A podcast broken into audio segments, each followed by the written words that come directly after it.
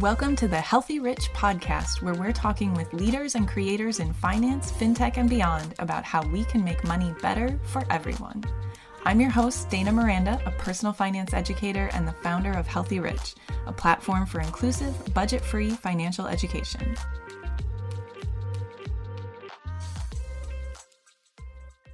My guest today is Jen Smith. Jen is a personal finance expert and co-host of the top-rated Frugal Friends podcast. With over 200 episodes and more than 2.5 million downloads, Frugal Friends is changing the way the world thinks about frugality. Since paying off $78,000 of debt in 2 years, Jen has been on a mission to help people spend in alignment with their values and live for today while saving for tomorrow. She's the author of 2 best-selling books on controlling your spending and paying off debt, The No-Spend Challenge Guide and Pay Off Your Debt for Good. Hey, Jen, thank you so much for being here. I'm really excited to dive into your story today and hear about the work that you're doing. Yeah, thanks so much for having me, Frugal Friends.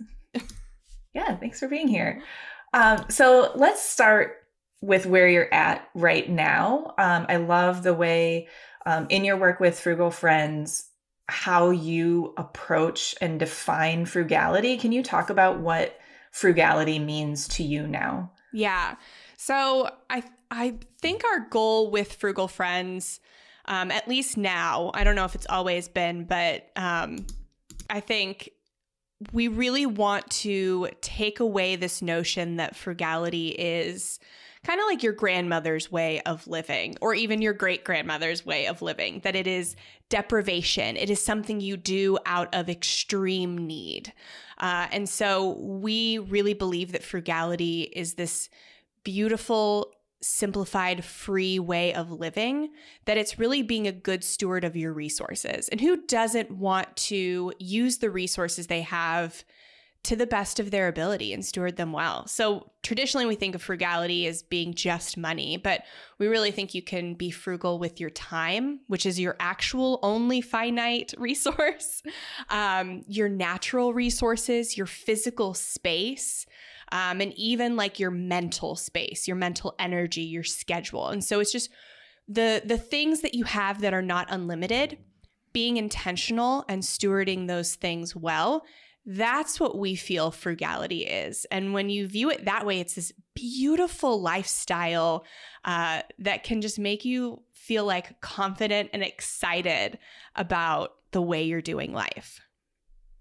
I love that to take, because I think often when people hear the word frugal or frugality, that restriction is the first thing that you think of. And so I love that you've taken it and given it this sense of freedom. Because I think it really opened up the concept for me personally, because I'm very inclined to live frugally, but in personal finance, when I heard the word frugal, and you know how I feel about the word budget and budgeting as well, that I really kind of rejected the idea of frugality because it felt like restriction. And the way that you talk about it, just being a good steward and making the most of those resources, is something that really resonated with me, where I have the freedom to do with them what I want, but that my sort of natural inclination to make the most of them and to not overuse and to be a good steward fits into that. It doesn't mean that I'm being like restrictive or depriving myself necessarily. Yeah. So I love that. How did you come to that from the kind of the traditional perspective of frugality? How did you bring all of that into it? Well, it was kind of like a journey, like starting with all of these influencers saying that that personal, anything you do in life has to be extreme. Like really anything, anywhere, for whatever you're doing. Like if you're, an entrepreneur, you have to be an extreme entrepreneur and a digital nomad. Or if you're a mom, you have to be an extreme mom and do all the things. And like nothing is ever, like even balance. When you talk about, like see people talking about balance, it's like extreme balance. There can't be any times of, being extreme in your life. So I was just like, none of this is sustainable. And I thought about that with frugality. Like, so my husband and I, we started paying off our student loans when we got married in 2015. And neither of us made a big income. I was employed part-time because that's the most, most hours I could get. So I made about like $35,000 a year, and my husband Travis was unemployed, and we decided to start paying off our student loans, and we had $78,000 of debt. So we really thought this was going to take us 5 years. So we wanted to, him especially, wanted to buckle down and do this because we realized if we sacrifice some things up front, that we could have a lot more freedom down the road. And that the quote unquote best years of our lives are 20s. Like they don't have to be restricted to our 20s. Like we could, you know, if we sacrifice a few years now, like we could have those best years in our 30s, 40s, 50s, beyond. And when I was doing research into how to do this, all of the methods were extreme, like extreme side hustling, extreme frugality, extreme living and deprivation. And it was so hard.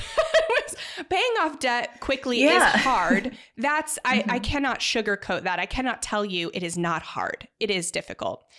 But I made it so much more difficult by my like all or nothing kind of personality. So like I played right into the extreme lifestyle. I'm like extreme, I'm here for it. So I'm going all in. I went all in on the side hustles first because I was like, I'm already buying generic at the grocery store, so I'm frugal. Like, that's it. That's what that means, I guess. And after 2 months of side hustling, like nonstop, like before I went to work, on my lunch break, after I got home till I went to bed, I got shingles from the stress. Oh my goodness. Right. And this is before you had a child. Absolutely. Yes. Right? This was before I had a child. Yeah. We had just gotten married. So we were like newlyweds in our mid 20s. So I thought I had the energy for this, but my body said, you actually do not. Yeah. And so that's when I started getting into, frugality after that. Cause I was like, okay, well, I can't make money to solve this problem, or at least I have to incorporate something else into the equation to solve, the debt problem. But that was like, that's what I did not want. I did not want to do the extreme frugality thing. And so that led me on a journey of kind of doing no-spend challenges. So I'd like do a month extreme and then, you know, I'd kind of go back. But I thought I was just doing a challenge to kind of save a lot of money quickly. But the challenges started to show me what I really value and what I didn't. And I was able to take what I learned from these no-spend challenges and figure out kind of my own early definition of values-based spending. So I could spend without guilt on the things that I really loved. And then I totally eliminated the things that I didn't really think about, that I was just mindlessly spending on. And so that was kind of the journey that took me to even when we started the Frugal Friends podcast, we had like this kind of like baseline idea of it, but just over 4 years, it's really like solidified into this idea of like good stewardship. Yeah. And you also talk about something called the radical middle. Mm-hmm. Can you explain what that means too? It's such a beautiful phrase. Yeah. It's this fight back against extreme ideas. So like extremely old or extremely new. It's anything, you know, like extreme. It's finding your middle. And that's to us, it's radical because people don't go viral talking about like what's best for you. They go viral talking about like new ideas that may or may not be healthy for you. And they get, you know, go viral with their like step-by-step plan, and not all the steps may be right for you. So in the beginning, it's great to cling on to something that's concrete when you have so many ideas, you're not really sure what's right or wrong, what works for you. It's really okay and good to cling on to these people with solid ideas. But after you get your footing, like after a few months, you have to start figuring out, okay, what's my radical middle? Like what works for me, my family, the season I'm in life, because what may have worked for you 6 months ago may not work for you today. And you really have to start developing your own sense of self in your personal finance journey. Want more from Healthy Rich? On our website, you'll find stories that explore the ways money intersects with our culture and individual lives from writers whose voices you won't hear anywhere else in personal finance media. Soon, we'll launch live virtual classes to offer inclusive, budget-free financial education that makes money better for everyone. Be the first to know when we've got something new to offer by signing up for the Healthy Rich newsletter. Head over to healthyrich.co after the episode to join us in this new kind of conversation about money. And now, back to the show. Yeah, I think, and so that's what I hear you talk about a lot too. So I want to talk about the beginning of your journey a little bit, because you talk about this idea of needing to do a few things. You've said the same thing around budgeting as well, of like, sometimes you kind of need to follow those basic steps or follow like one person's plan or something for a while to kind of get your footing before figuring out what it all means for you and finding your own radical middle. So can you talk, was Dave Ramsey for you like that thing that helped you get that footing in initially? Mm-hmm. And how did you come to your financial journey and how did you get started? Yeah, absolutely. The loudest voice in the room always gets heard first. And so I think at least in 2015, when we started, that was definitely the most publicized voice on personal finance, at least in the circles that I ran in. So that was, we had a copy of the Total Money Makeover that we had never opened. I don't even know how I found it, but found it, read it, and it was a bunch of like inspiring stories of people paying off debt, and then just a simple 7-step plan, like his baby steps. And it was like enough to where I could wrap my head around it. Like I can wrap my head around 7 steps and to see like results from people. And those were the two big things that he has going for him, the simplicity of his plan and the results on his radio show, having the debt-free screams and having all those results in his books. And those are great. Those were really what I needed to get started. I couldn't have wrapped my head around like a complex personal finance course. I really just needed to say, here, this is what you do. Here's success from people who've done it. So I kind of have the knowledge of what to do and the inspiration that I could do it. And so kind of that first step to break in and say, this is actually possible is what it sounds like. The Dave Ramsey plan does for a lot of people. Well, I think that's the biggest hurdle that people face, even more than money, because quote unquote, a lot of money or enough money is different for everyone. Enough, you ask like 10 people what enough is, you're going to probably get 20 answers. So, you know, like the belief that you can do it is the first and biggest hurdle. And so like I listened to the Dave Ramsey show, like specifically for the debt-free screams. Like I needed to hear those every day that we were on our debt-free journey, because in the moments when it got hard, like I needed to hear there were people like us doing and accomplishing what we were doing. But there were so many things I needed to hear that I didn't know that I needed to hear. Like that it's okay to learn about other stuff, other personal finance things. Like it's okay to take a pause when you need to. Like it's okay that you have debt, that you got into debt. Debt, there's no shame in that. I felt a lot of shame and guilt for having debt, because that's a big part of his platform. And so there were so many things that I needed to hear that I was missing, that I wasn't getting during that journey. And so I clung to these two things, the simplicity and the motivation of that plan, for a lot longer than I should have, just because I didn't know that there was anything else out there. How did you find everything else that was out there? How did you come to that understanding? It started with me writing about personal finance. So I just started blogging about when things got hard for me, helping other people helped make it easier. And so people mm-hmm. were always saying like, oh, this is so great. You like paid off your student loans. Like, that's awesome. How'd you do it? And so I would just start going into some of the ways that we were lowering our expenses and increasing our income. And so I started writing about those things because I was kind of tired of saying the same thing over again. So I just write it and then direct people to like my like blog spot or whatever. And so mm-hmm. that got me to see all of the other people who were tired of explaining their stories and were writing about it in other personal finance blogs. And that opened me up to this whole other world of personal finance ideas and writers and podcasters. That's fantastic. Mm-hmm.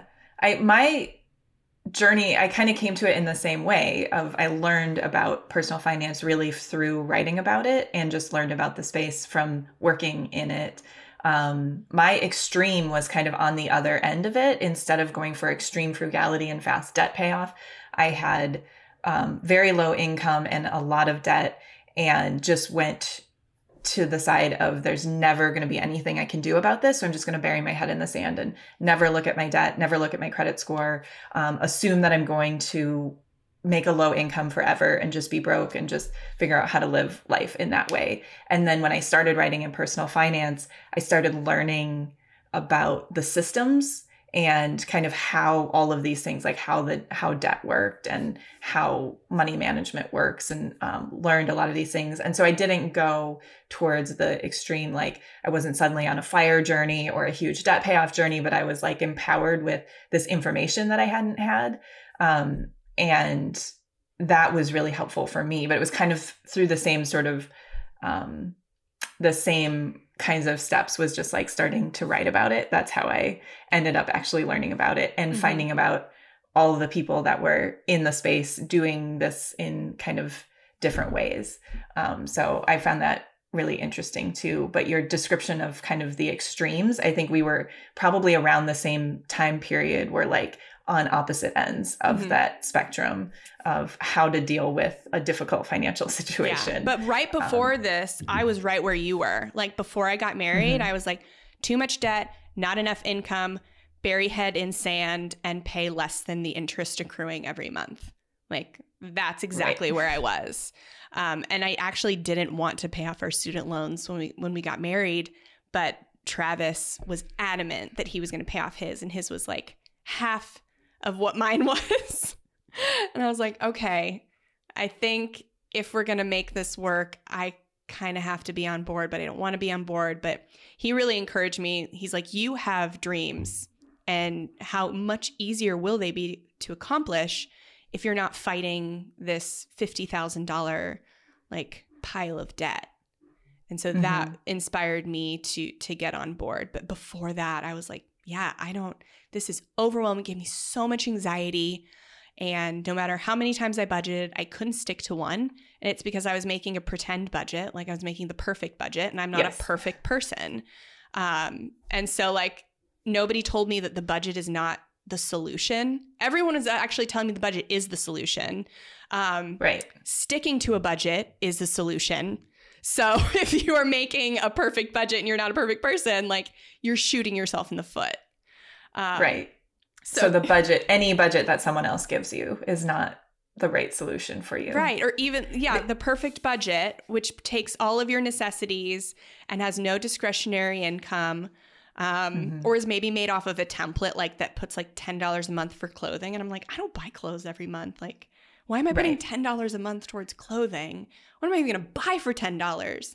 Like, I mean, so many like insane mistakes that everybody makes.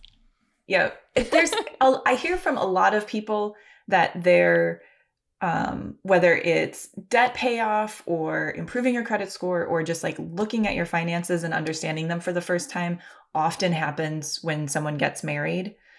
In the same way that it did for you. Mm-hmm. In your experience, what do you think is happening there? Like, what is it about coming together with another person that seems to change your perspective on your finances? Well, I think it's any major life change, anything that really steers the direction of your life in a very drastic course than it was before. So that is marriage. I know a lot of people, when they have kids, like their first kid, it happens. I think those are the two biggest things. Divorce, it can happen there, or somebody like close to you dying. So the marriage part, marriage one is kind of just the easiest one, because then you are gaining a second income. So it's very logical that you'd be talking about your finances. But when you lose income as well, either through divorce or death or a baby, I think those are equally as catalytic.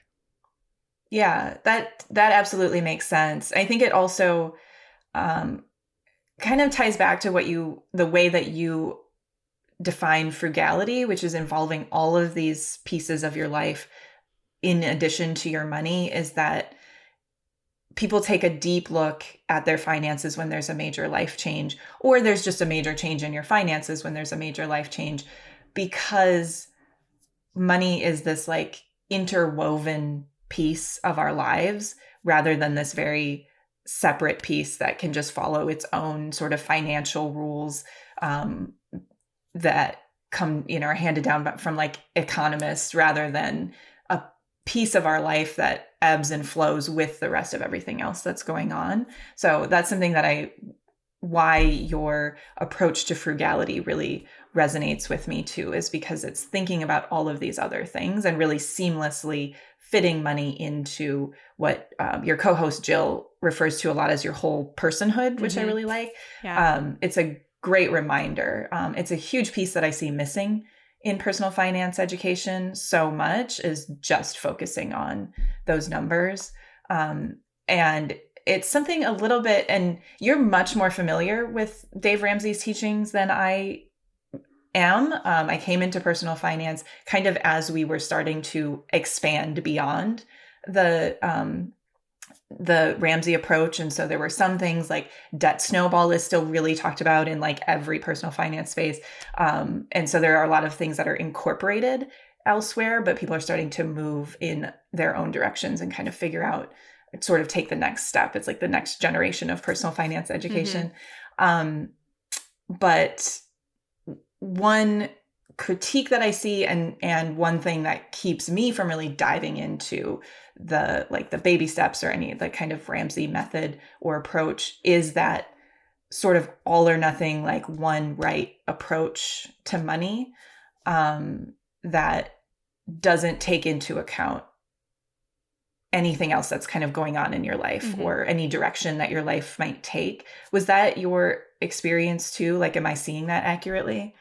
Yeah. So that's definitely part of it. Like I talk about this for an entire hour in the, should you still be listening to Dave Ramsey episode on Frugal Friends podcast? Yes. It is our number one. Definitely the catalyst for this conversation. Yeah. So everyone should listen to it. It's fantastic. But I will say, I think the catalyst was, first, I listened to an episode of Choose FI about the Ramsey baby steps. And that was the first time I had heard somebody that I kind of respect and agree with deviate from the Dave Ramsey method. Because before that, I had no friends in personal finance. And this was while we were still paying off debt. Or maybe like right after, somewhere 2017, 2018. And I, as I did more research, I realized that when in 1989, 1990, when the baby steps were formed, like the things he was saying were quite smart. They were actually quite forward thinking. And they were very good for the general masses. We didn't have the internet. We didn't have a lot of the regulations we have now. So much of the technology that we rely on in investing and banking was not around then. So it was really quite, and most people, there was still a solid middle class then. And so now there is a shift in landscape, but there has not been a shift in approach. There, I mean, you can see even numbers-wise, inflation, when the Baby Steps came out with the $1,000 starter emergency fund, with inflation, that is now $2,000. And so still there's been no growth. That's what I started to see. And I started to say, that's not that this has always been like devious, like this plan has always been self-serving, but that technology has made it so much easier to invest and so much more affordable, and that there are shifts in the economic landscape, in the in regulations, in even between like the middle class and income. Like there are more complexities, as you would imagine, after 30 years. So that is what ultimately like led me to say, like, I choose to go my own way and I can't support this method anymore. And that coupled with, I think the show got more abrasive over the years. So when I was listening, it was, it didn't seem abrasive. Like it didn't seem accusatory, or maybe a little accusatory, but it didn't seem so like shame-based.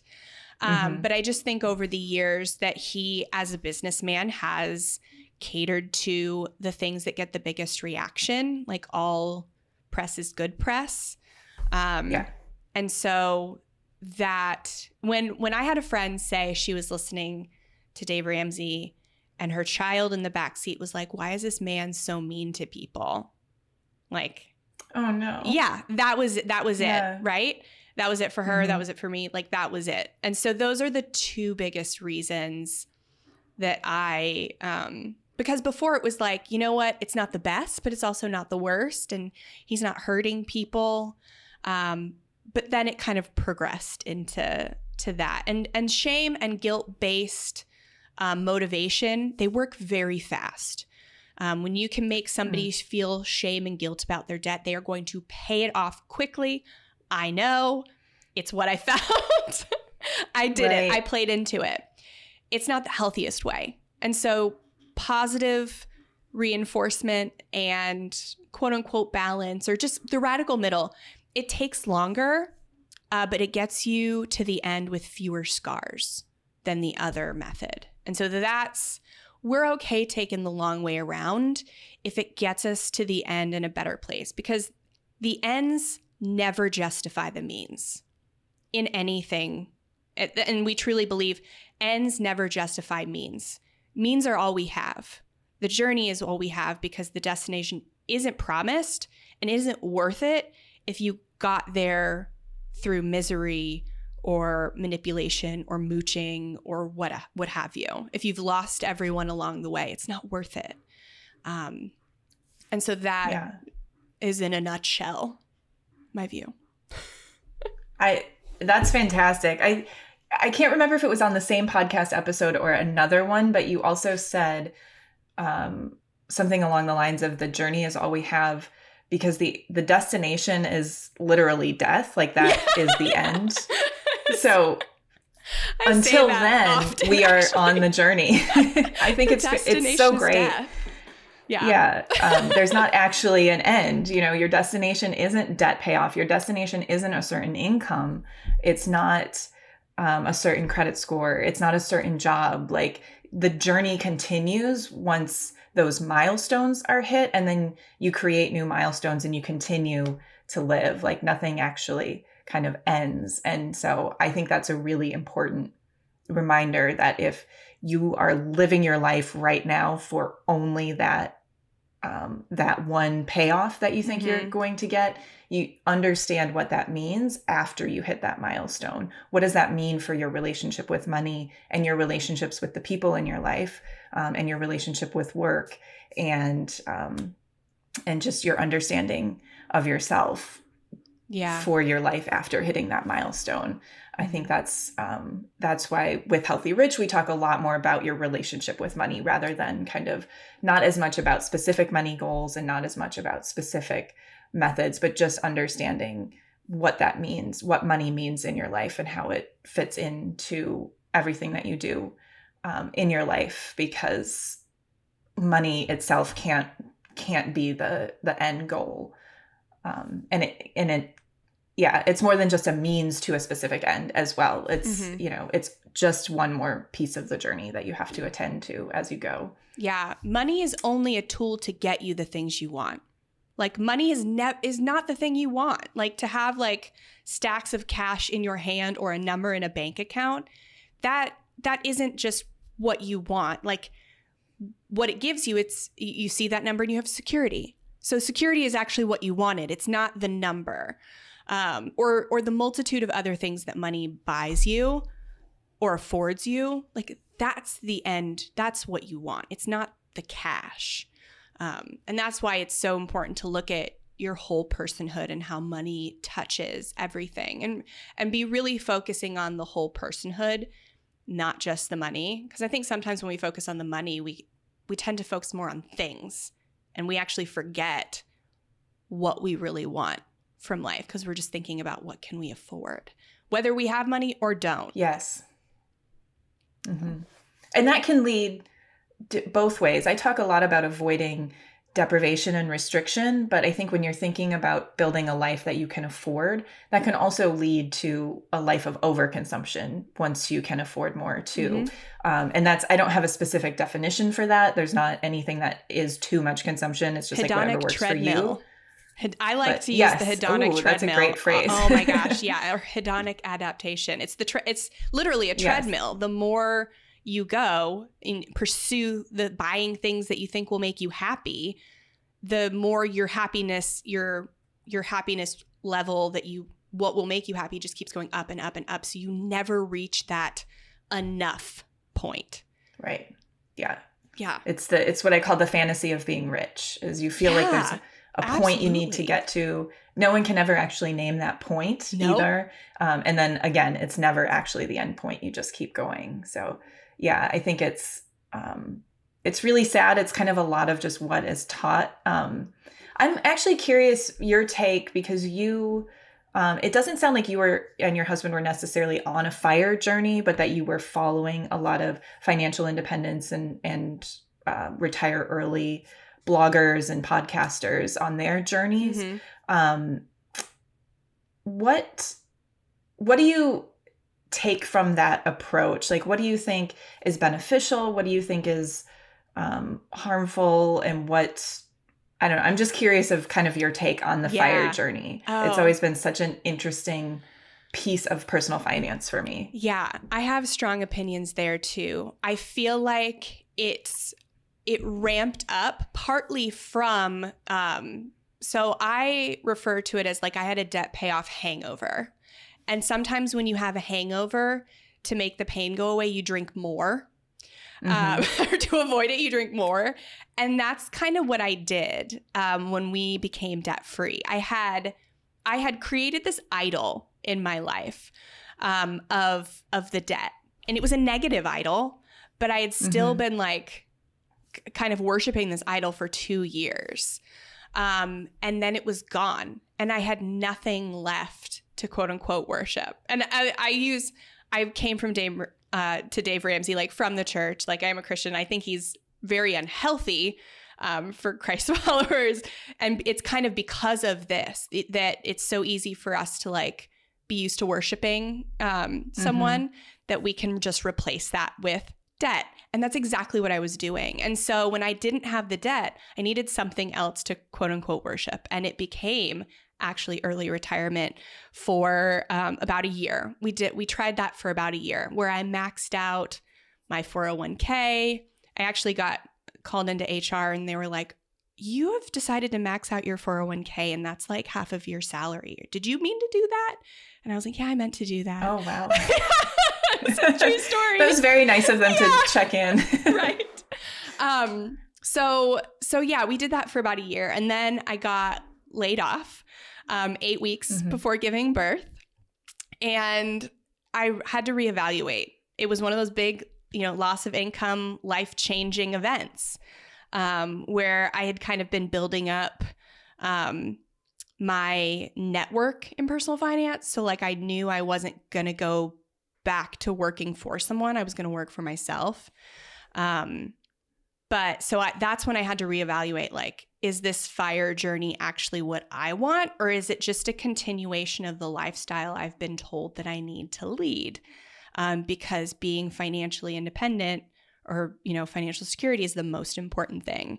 And we had already been doing the podcast for like a year at that point. And that was really the catalyst for me saying, like, I have been saying these things about frugality for so long, and I haven't really been taking them to heart and like saying, like, what do I want? What is money getting me?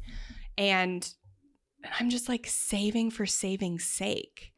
And that's when I had to sit down and like look at, why did I start this in the first place? Why am I doing this? Do I need to be financially independent to do what I want to do? No, because I don't want to stop working. I love working. I love writing. So that already takes the retire early piece out, but that takes most of the financial independence place out too, because I'm not going to work for someone. I'm going to work for myself. So that was very much the catalyst for me re-examining the FIRE movement and looking at it with renewed eyes. And I see a lot of people in there just to have another idol to worship, like at, you know, just to have something to do, to say that, you know, makes them better than other people, or have a goal to work towards. So absolutely. Yeah. That's an incredible perspective that just being given some kind of goal. I think it speaks to that idea that people are always just looking for the right thing to do. And so if, you know, being given a huge life goal like that is something that you can constantly every day say, as long as I'm working towards that, then I am doing the right thing. And there are some very simple kind of right things that you can do to work toward an early retirement or financial independence. What I like about what you're doing is it feels like you've really redefined it. Like I think that, and this kind of, it's something for me too, is like the term financial independence I really love and would love to use it, but it kind of has this very specific meaning in personal finance. And so I can't, but it feels like you've taken it and sort of reimagined that through how you define frugality, that when you say that, that sounds like financial independence to me in a lot of ways. And I think that, and even the retire early piece of it, of like what you have done is you're no longer chained to any specific kind of work or any particular job, or dependent on a particular industry. You are just able to do the work you want to do, which it seems, you know, in following people's FIRE journeys, that actually is what they get to, is people don't tend to stop working when you are able to buckle down for 10 years to that degree. Most people don't just stop. So they just find kind of, it ends up being freedom is ultimately what people are looking for, is that freedom. Yeah. I would describe us as financially secure. Like we have financial security, and security is all I want with money. Like that's to look at a number in my bank account and feel secure about it.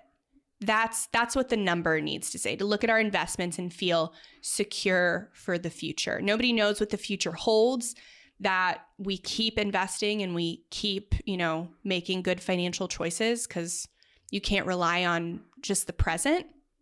But that's what I feel like. I have financial security, and financial independence is quite selfish, because it means you're independent from other people. That you don't need other people, like you're on your own, and I feel like I want to need other people. Like I want to be able to like go down the street to my neighbor and be like, hey, can I borrow a leaf blower if mine, you know, dies, or to have, you know, to be able to watch my friend's kids so she can go do something. Like, there's so much value in that form of like capital, like interconnected community capital. Yeah. That I don't know. I'm a very independent person by nature. So I've had to kind of learn that lesson, is that community capital is quite valuable. So yeah, that's kind of where I've landed on it. That's really lovely. I love that. And that's good to keep in mind too, is that working toward that independence can instead actually be isolating instead of freeing. Yeah, for sure. So given this journey that you've been on, which I think essentially, like, when I look at your story, you kind of touch like everywhere that personal finance has been over the last 30 years, even though you haven't been in it for 30 years. But, and so you're so familiar with the space and the way that people have approached it. And so you're doing a lot of this work now, which is teaching personal finance in kind of a different way, and guiding people through the work that you're doing. But what in general would you like to see change in the industry about the ways that we talk about personal finance in our culture and the ways that we're teaching it through media, coaching, and other work that we're doing? Yeah. I think one of the things, this is a very nuanced thing, but to have like fiduciary financial planners be able to do more on social media. Right now, their licenses kind of prohibit them from doing a lot of educating on the internet. At least some series. I'm not totally familiar with it, but like, yeah, you don't hear a lot of them talking unless they've given up that particular series licensure. So, and they have the most credible information. If you're going to go cite a source, you're going to go to them. But there, right. You see like people in their 20s giving out, with 1 million followers on TikTok, giving out financial advice, who have good financial advice, but like not a lot of experience and not a lot of like experience seeing like clients or other people. Right. So, a singular perspective on their own relationship with money. Yeah. Yeah. So that's something very specific I'd like to see change. Because, I mean, yeah, we've interviewed a lot. So financial planners are avoiding that kind of financial advice because there is a confliction. It's counter to their. Yeah. We've interviewed like some CFPs and and it's not as much a problem on the podcast, but like they can't have like social media accounts like somebody else does because it conflicts, like it goes against like regulations for whatever series they have. And I was like, well, you're a wealth of knowledge. You should be sharing this knowledge with people. Yes. And that's why you see instead of just giving it out kind of one-to-one individual, you could make such a bigger impact. Right. And that's why you see a lot, like most influencers don't have you just don't bother with becoming CFPs. And then I think I would also obviously like to see a lift up in how we talk about intentional spending, that it's not as much about like, oh, I'm getting the cheapest deal on all these things, or I make so much money in my side hustle, I can afford all of this, but we really elevate and celebrate like intentional spending and making intentional choices with our money, and simple living. Honestly, like I would love to see that celebrated more in our culture. So I completely agree. Yeah. Yeah. That's 100% the direction I'm going with Healthy Rich, as well as focusing on conscious spending, celebrating spending and not demonizing it, which it so much is. We really only celebrate saving and spending less. And that's why I love your redefining and kind of reclaiming of frugality and including that it's not a restriction on spending, but that it's a more intentional way of living and using all of the resources available to you. So I think that's so fantastic. And I'm just so appreciative of the work that you're doing love listening to your podcast. I will recommend again for everyone to check you out, you and Jill, on the Frugal Friends podcast. It's always a delight. I'm always delightfully surprised because you approach sort of typical personal finance topics that I would normally shy away from, that I would think would be boring or unapproachable. And the way that you talk about them, just your personalities are fantastic. And also your approach to frugality, finding that radical middle, and this much more openness to it, I always really appreciate. So highly, highly recommend. Thank you so much. We try to do that. So thank you for seeing it. Yeah, absolutely. And thanks so much for being here today and sharing that with us for the Healthy Rich podcast too. Yeah, absolutely. This was so fun. I got to talk about some of my favorite topics. Do you know someone who could use a broader perspective on work and money? Share this episode to invite them into the conversation.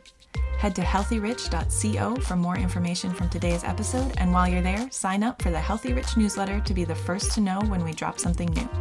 And remember our motto, work should be fun and money should be easy. Thank you for being part of our quest to make money better for everyone.